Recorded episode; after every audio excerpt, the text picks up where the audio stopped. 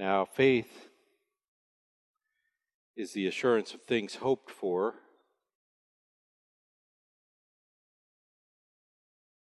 The conviction of things not seen. For by it the men of old gained approval. by faith we understand that the worlds were prepared by the Word of God, so that what is seen is not made out of things which are visible. By faith, Abel offered to God a better sacrifice than Cain, through which he obtained the testimony that he was righteous, God testifying about his gifts, and through faith, though he is dead, he still speaks. By faith, Enoch was taken up so that he would not see death, and he was not found because God took him up. For he obtained the witness that before his being taken up, he was pleasing to God. And without faith, it is impossible to please him. For he who comes to God must believe that he is, and that he is a rewarder of those who seek him. By faith, Noah, being warned by God about the things not yet seen, in reverence prepared an ark for the salvation of his household, by which he condemned the world, and became an heir of the righteousness which is according to faith. In the book of Hebrews, we've come to this great chapter. That's just the beginning of a long list of people who trusted God. And we started talking about this last time. We talked about Abel and we talked about Enoch. And we noticed that they received the testimony of God. How did they receive it? By faith. God spoke, they trusted him, and so they trusted in what he said and so they acted according to the truth because they trusted the one who gave it to them. And God approved. And we go on to read faith is the only access anyone has to God's approval. Apart from faith, we are incapable of pleasing Him. Now, that is a hard thing for people to grasp and accept. Even after we've accepted it, we seem to want to continue to earn his approval. But faith trusts him, not itself. Faith repents of earning it in order to receive it as grace, a gift, freely given without charge, without even any particular expectation. Though this grace does change you. And if we hear from God Almighty and we recognize who it is, well, that changes everything.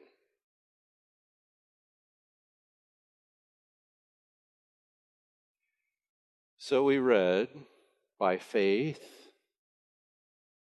faith is the assurance of things hoped for, the evidence of things unseen.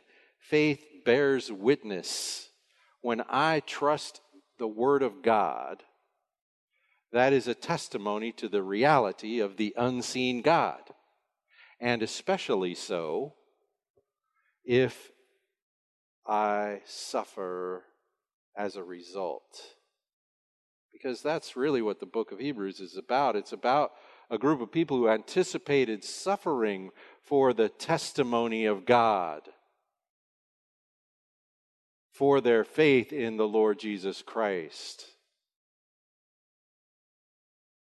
And therefore, contemplating maybe we should shut up a little bit about Jesus Christ.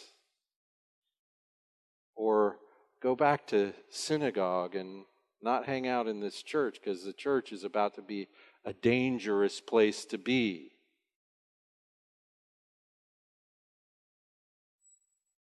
And so the writer of Hebrews is making this argument when you trust in the promise of God, the joyful promise of eternal life in Christ, you have nothing to fear, even if you have something to fear.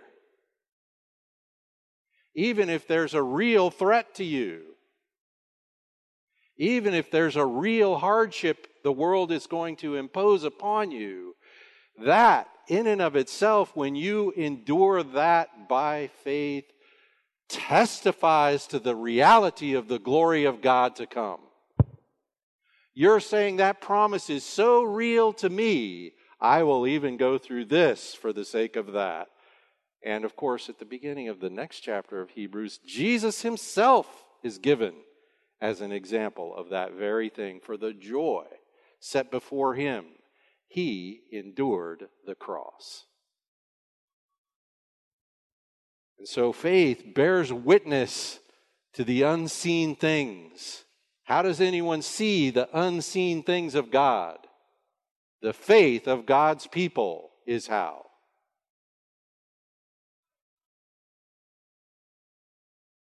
When we say that crazy saying, God is good all the time when we trust ourselves to that truth,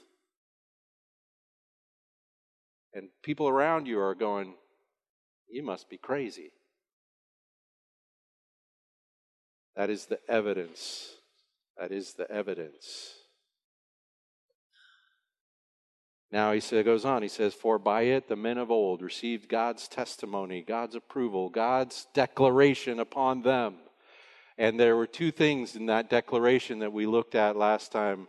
With Abel, he was declared to be righteous. Was Abel actually righteous? Did Abel always do the right thing? Did Abel never sin? No. How does he get the testimony of God that he's righteous? By faith on the basis of the future at that time the future sacrifice of Jesus Christ. That's how. God looks upon Jesus and he looks upon Abel in Jesus. Because Abel trusted him. So Abel receives that testimony of righteousness by faith. Well, this time we come to Noah. Oh, we, we saw three things already that faith does it draws near, it seeks God, it walks with God. That's in the description of Enoch. He walked with God. You know, those are just three ways of saying the exact same thing draw near, seek, walk with God. This is about fellowship with the living God. This is about knowing God, personally knowing Him. And so in Christ, we have received this reconciliation so that we have access to the very throne of God. Already we've heard about this a lot in the book of Hebrews. It's maybe its main exhortation is draw near, draw near, draw near. Look, Jesus has opened the way through his sacrifice. Jesus has destroyed the veil that used to separate us from the presence of God, the very holy of holies of God. So now we can just go right on in there and receive the welcome of God as our Abba Father and not his judgment because we go with Christ. And we are in him. And just like God has imputed the righteousness of Christ to these men of old, he has imputed it to us by faith. So draw near, seek, walk with God, live in, well, Paul said it like this pray without ceasing. Live in the consciousness of the presence of God in your life, in your very heart and soul, because of the indwelling of the Spirit.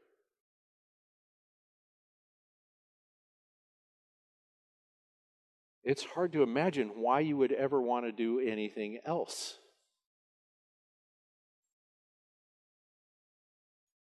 We should all be so heavenly minded that we're no earthly good.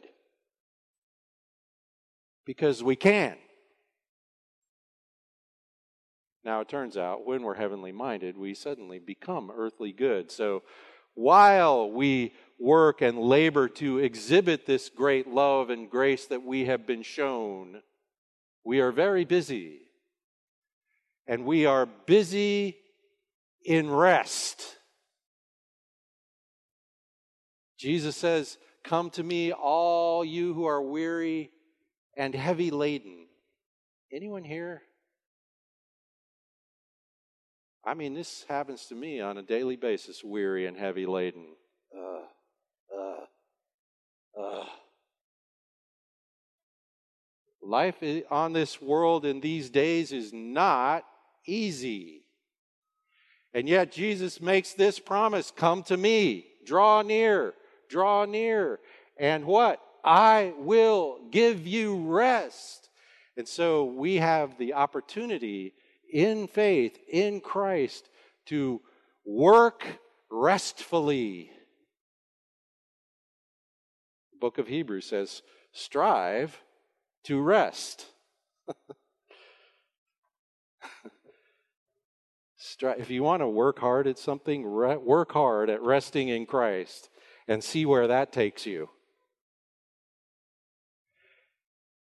You aren't going to lay down and do nothing.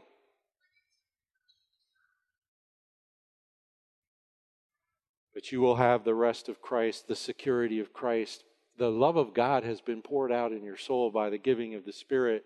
You can't be lost. You can't lose. The promise of the future resurrection is yours in Him. you won already. What can anyone do to you? Well, they could kill you. But then you won't be dead because you will be raised. And faith is the evidence of that hope. Well, we better get to Noah. By faith, Noah now I'm in uh, verse 7, I think. By faith, Noah, being warned by God about things not yet seen, in reverence prepared an ark for the salvation of his household, by which he condemned the world. Do you know that Noah condemned the world by building an ark? Wow, that's quite a thing to say. Anyway, and by which he condemned the world, and by which he became an heir of the righteousness which is according to faith. Now he's repeating himself. That's exactly what happened with Abel. Abel became an heir of the righteousness which is according to faith because Abel received the testimony of God righteous by faith and so did Noah, apparently. Now, if you look at Genesis chapter 9, I mean 6, Genesis chapter 6, that's the beginning of the story of Noah. Do you know that in the beginning of the story of Noah, it is declared that God looked around the world and he said this All anyone ever wants to do is evil. every intention of the heart of man is evil. That was God's judgment of humanity. I, I'm sorry to tell you this, but that's still God's judgment of humanity. Because we walk apart from Him, and apart from Him, everything we do is a disgrace to Him.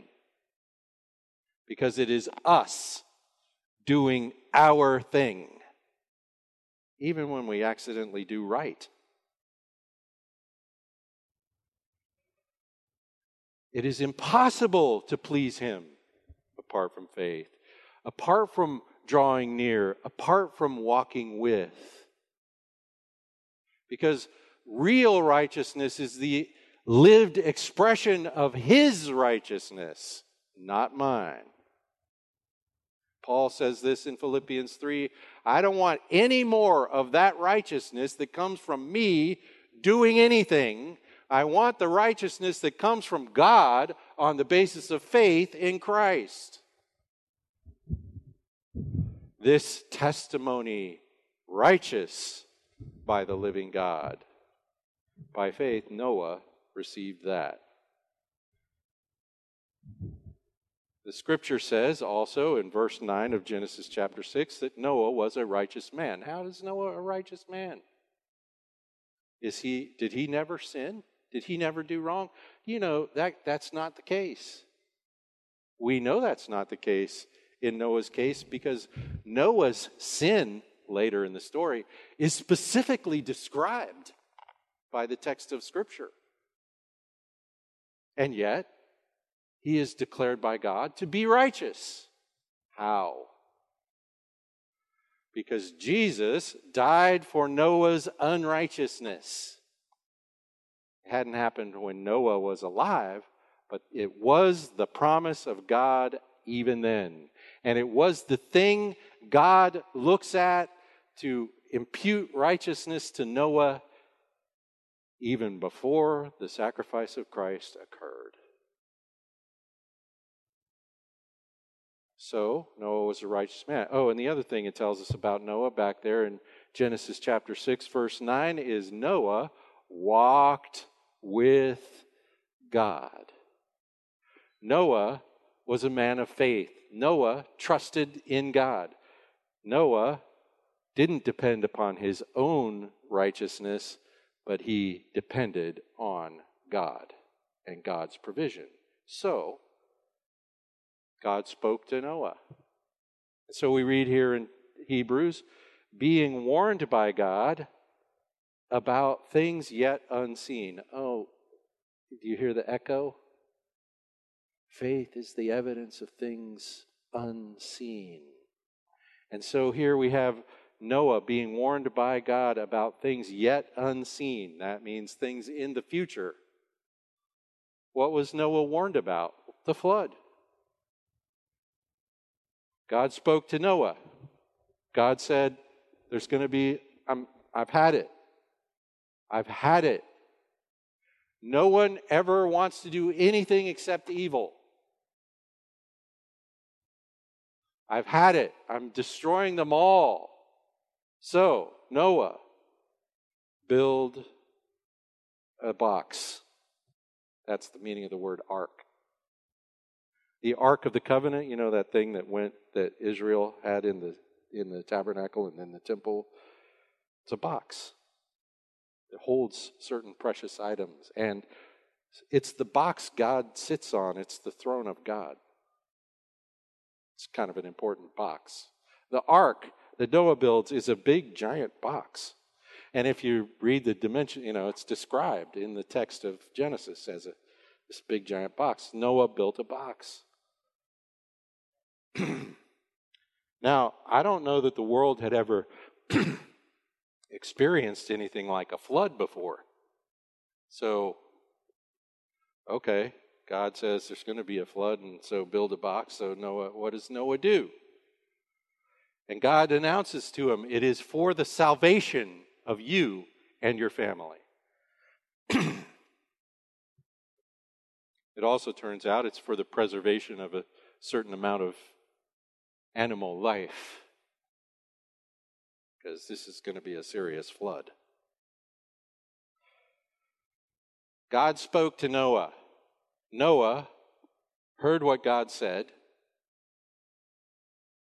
and then had a discussion with God about how plausible that was. That's not what happened. Noah didn't look at God and say, What do you mean flood? I've, nobody's ever seen one of those. What? I don't know. Maybe you're going to need to convince me. People have had conversations like that with God. Moses famously had a conversation kind of like that. Mm, no, thanks. But Noah didn't do that. How do we know Noah didn't do He built the ark. Noah heard the word of God and believed the promise in the word of God. Now, the text of Hebrews said God gave him a warning, being warned by God. Well, here's the thing the warning also had a promise. It's a promise warning. You know, this is always how it is. Because salvation, the thing promised, is salvation from judgment, the thing warned. So there's a warning, judgment is coming, and a promise, salvation is made. And so Noah believed. Noah believed the promise warning of God. And so, in reverence, now this word is a very interesting word. It has a long usage, mostly in the Old Testament, and it's about being sort of dumbstruck by awe. Like, that's the meaning. Can I act out the meaning of the word? That that's out. You know, when suddenly you're in the presence of such greatness that you you're sort of paralyzed by it. You can't speak. I remember meeting a person one time. Person's not even that famous, and it was like uh, uh, uh, suddenly my mouth didn't work. That's kind of what we're talking about here. But it's this sort of fearful.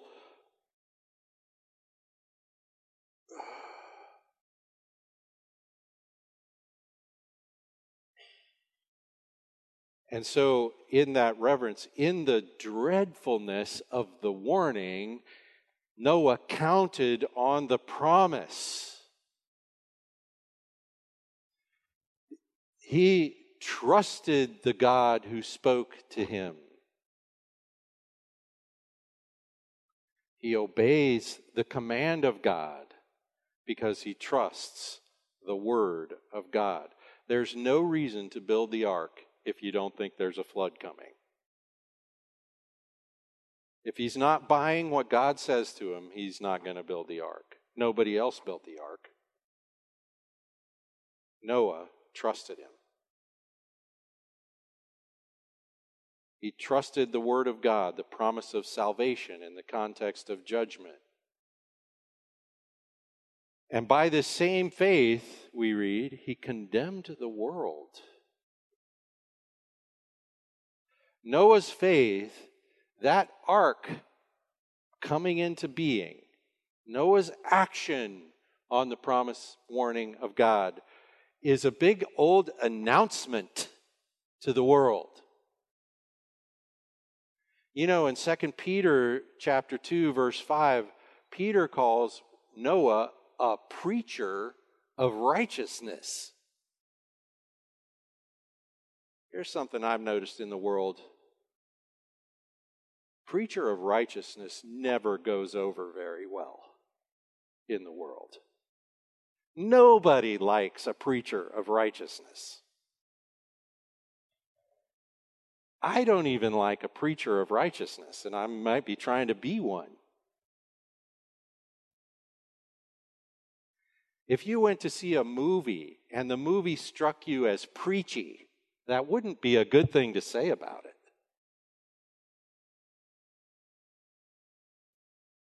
And Noah was a preacher of righteousness. Noah's action, that was the only thing he could do if he believed what God told him. And you could not believe what God told Noah and not build the ark unless you were really actually insane. Because Noah believes, he acts. Do you know this is always what happens? All the time, every time? That however you act is the evidence of things unseen?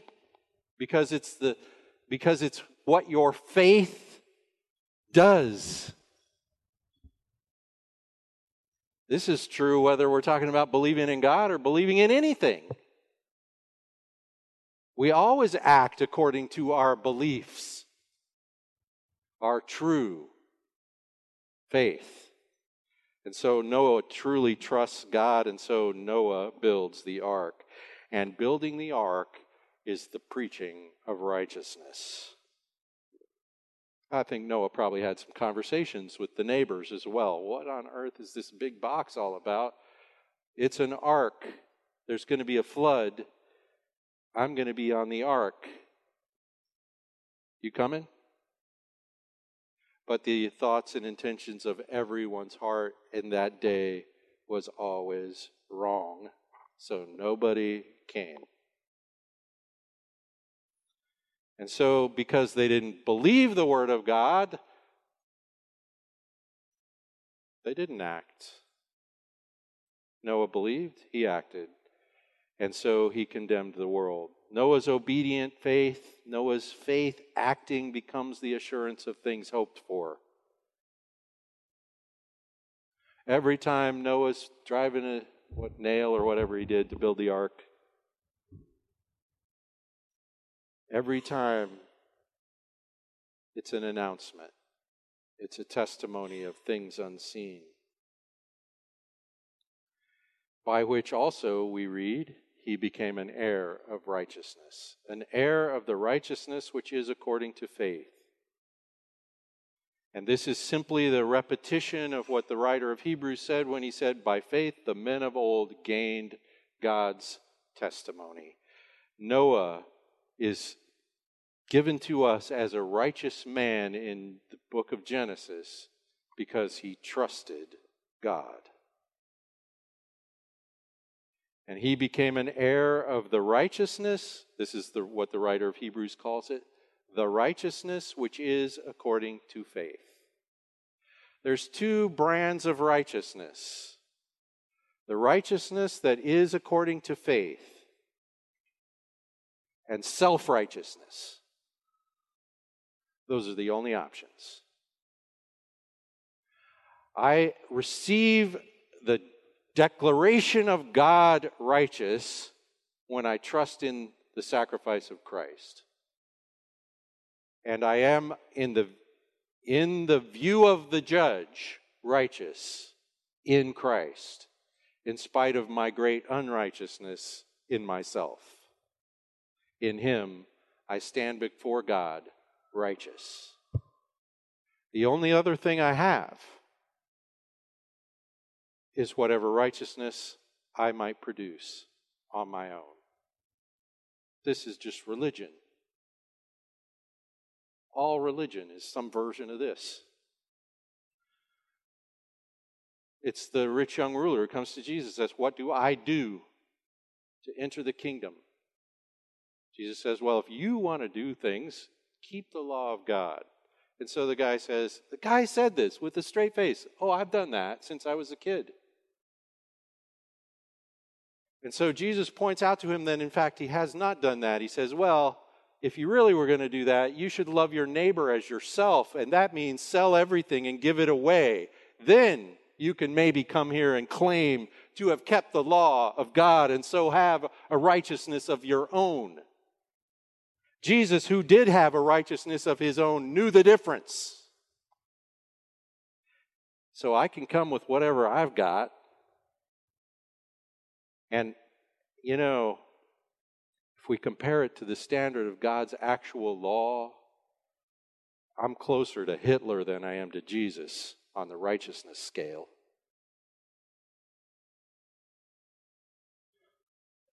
And so I depend because the Word of God has announced to me that God will credit me with the righteousness of His Son if I only trust Him for it. Only trust Him for it. I, all my earning is just on the other side of the scale. And so I have faith I trust Him, not myself. This is forward looking. How is our faith forward looking? Uh, Noah trusted a promise. A promise. I'm going to execute judgment in the world, but I promise to save you. Just build the ark and get on.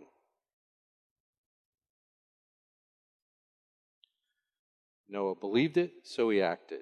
How does our faith act according to the promise warning of God? Well, I think it looks like this we live a life that doesn't make sense apart from the promises of God.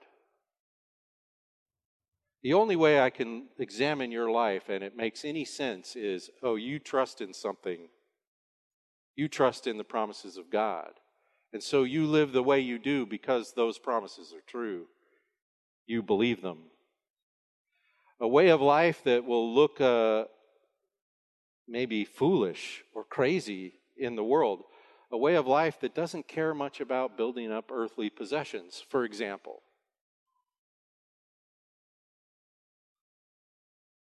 Doesn't need to build up a lot of earthly possessions. That's fine if it happens. I do my work, I receive the reward, fine, no problem, but these I'd give all these things away. I don't mind. They're not the thing that makes my life valuable. A life that doesn't pay much attention to politics, frankly. That's the world's business. I got more important things to do. I want justice in the world, so I might engage in politics in order to advance that because it's better than not having it. But it's not the thing. A lot of the things the world pursues as though they're the end all, be all of all things. When I know the promise of God, I rest from all that nonsense. I have to be involved to whatever extent I have to be involved, but it's not the thing.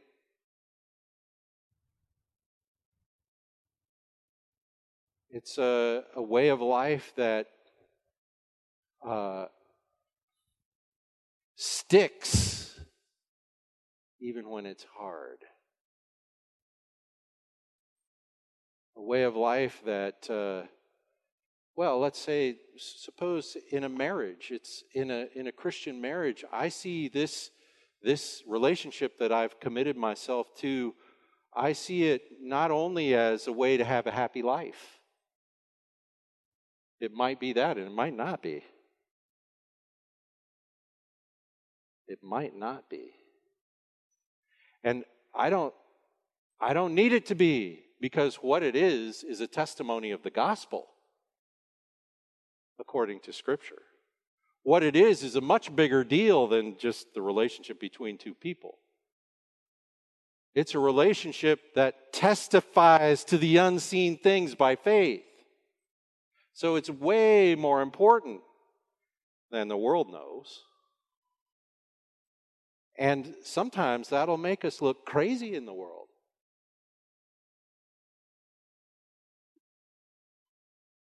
It's a way of life, and especially in the book of Hebrews, it's a way of life that endures persecution for the name of Christ. It's a way of life that sticks with Jesus. You know, the story in John chapter 6 where people are departing from Jesus because of the crazy stuff he said, and he go, turns and he looks at the apostles and he says, Will you leave as well?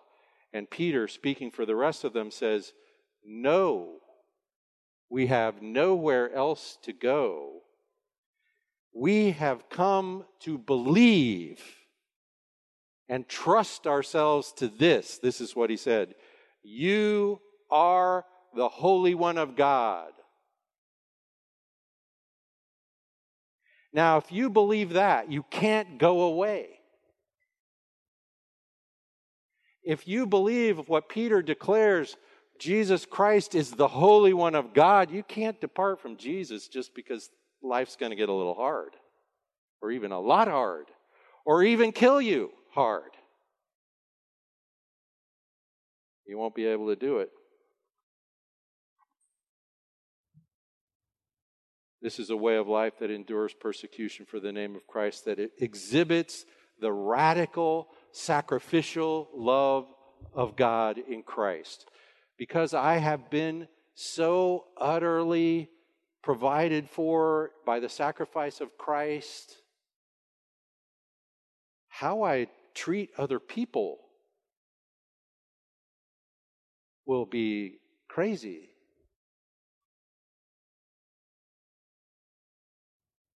It will be loving in a way that the world will go, What is wrong with these people? So Jesus himself said, This is how they'll know you're my disciples by the love you have for one another.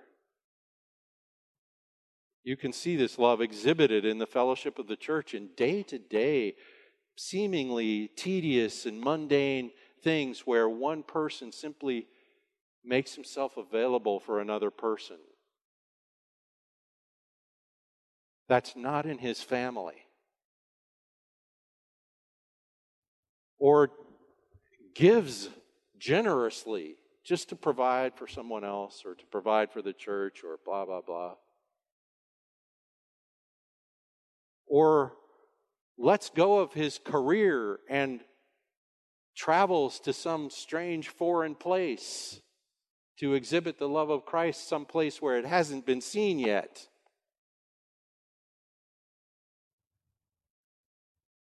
Or endures the shame of simply talking about the sacrifice of Christ to someone who regards such talk as stupid.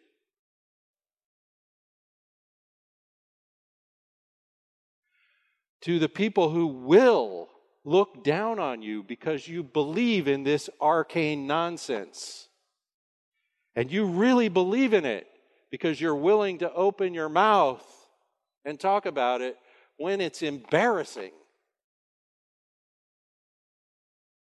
And we shouldn't pretend that it's not embarrassing. Because people will, oh, you poor thing. Well, that's good for you, I'm sure and they don't realize that they're staying off the ark. We don't seek this life, this future looking, promise warning, believing life does not seek the immediate discomfort of departing from God's ways. I'm sorry, the immediate comfort it doesn't say, you know, God's ways are kind of tricky right now, so just. We stick with Jesus. We don't mind being regarded as stupid for doing so. We stand with Peter to say, You are the Holy One of God. Where else can we go?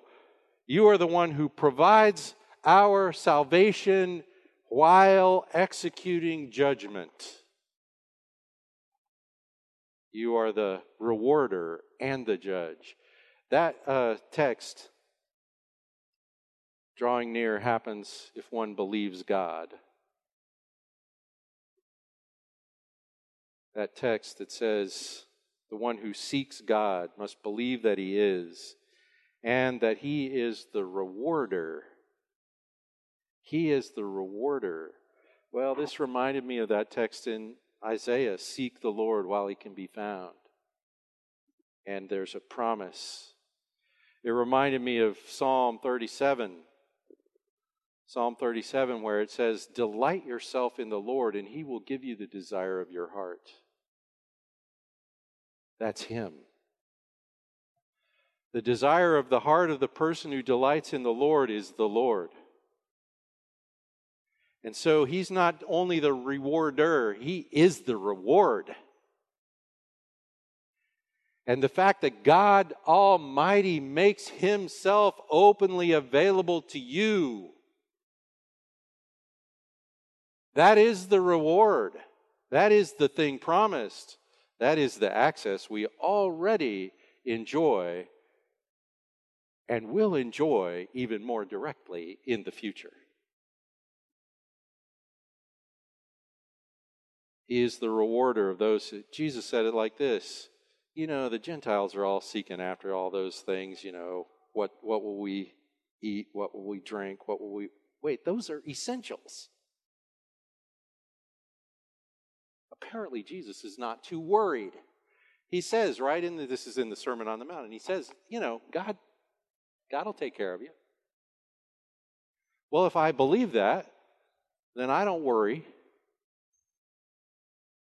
Anyway, he says, but seek, seek first the kingdom of God and his righteousness, and he'll give you everything else too. The writer of Paul in Romans says, if God gave you his son, is he going to deprive you of anything good? No. So when it just seems like it to me, I don't just quit. I trust the promise. Jesus said, Ask it will be given. Seek, you will find. If you seek Him, you'll find Him. By faith, Noah built an ark. By faith, Noah became the an heir of the righteousness that is by faith. He also became an announcement of judgment that's not, well, probably wasn't a comfortable place to be. But when you announce judgment, you also announce salvation. And you receive the testimony of the living God, righteous, pleasing to God. Father, we give you thanks for your goodness is, well, just past comprehension. Really. We thank you. Lord, we trust ourselves to you. We worship you with our lives. We recognize we've been bought with a price, the precious blood of Christ. So, Lord, we rest in him. And Lord, I pray that by the work of the Spirit in our hearts, we might every day throughout the day, lean on this, rest in Him, trust in what you've done for us. And Lord, that our lives would become exhibits, would be the testimony of things unseen, so that people might hear. And Lord, we pray that you would work in the lives of those people that hear our testimony so that they would see Christ and experience this same grace. We ask these things in Jesus' name. Amen.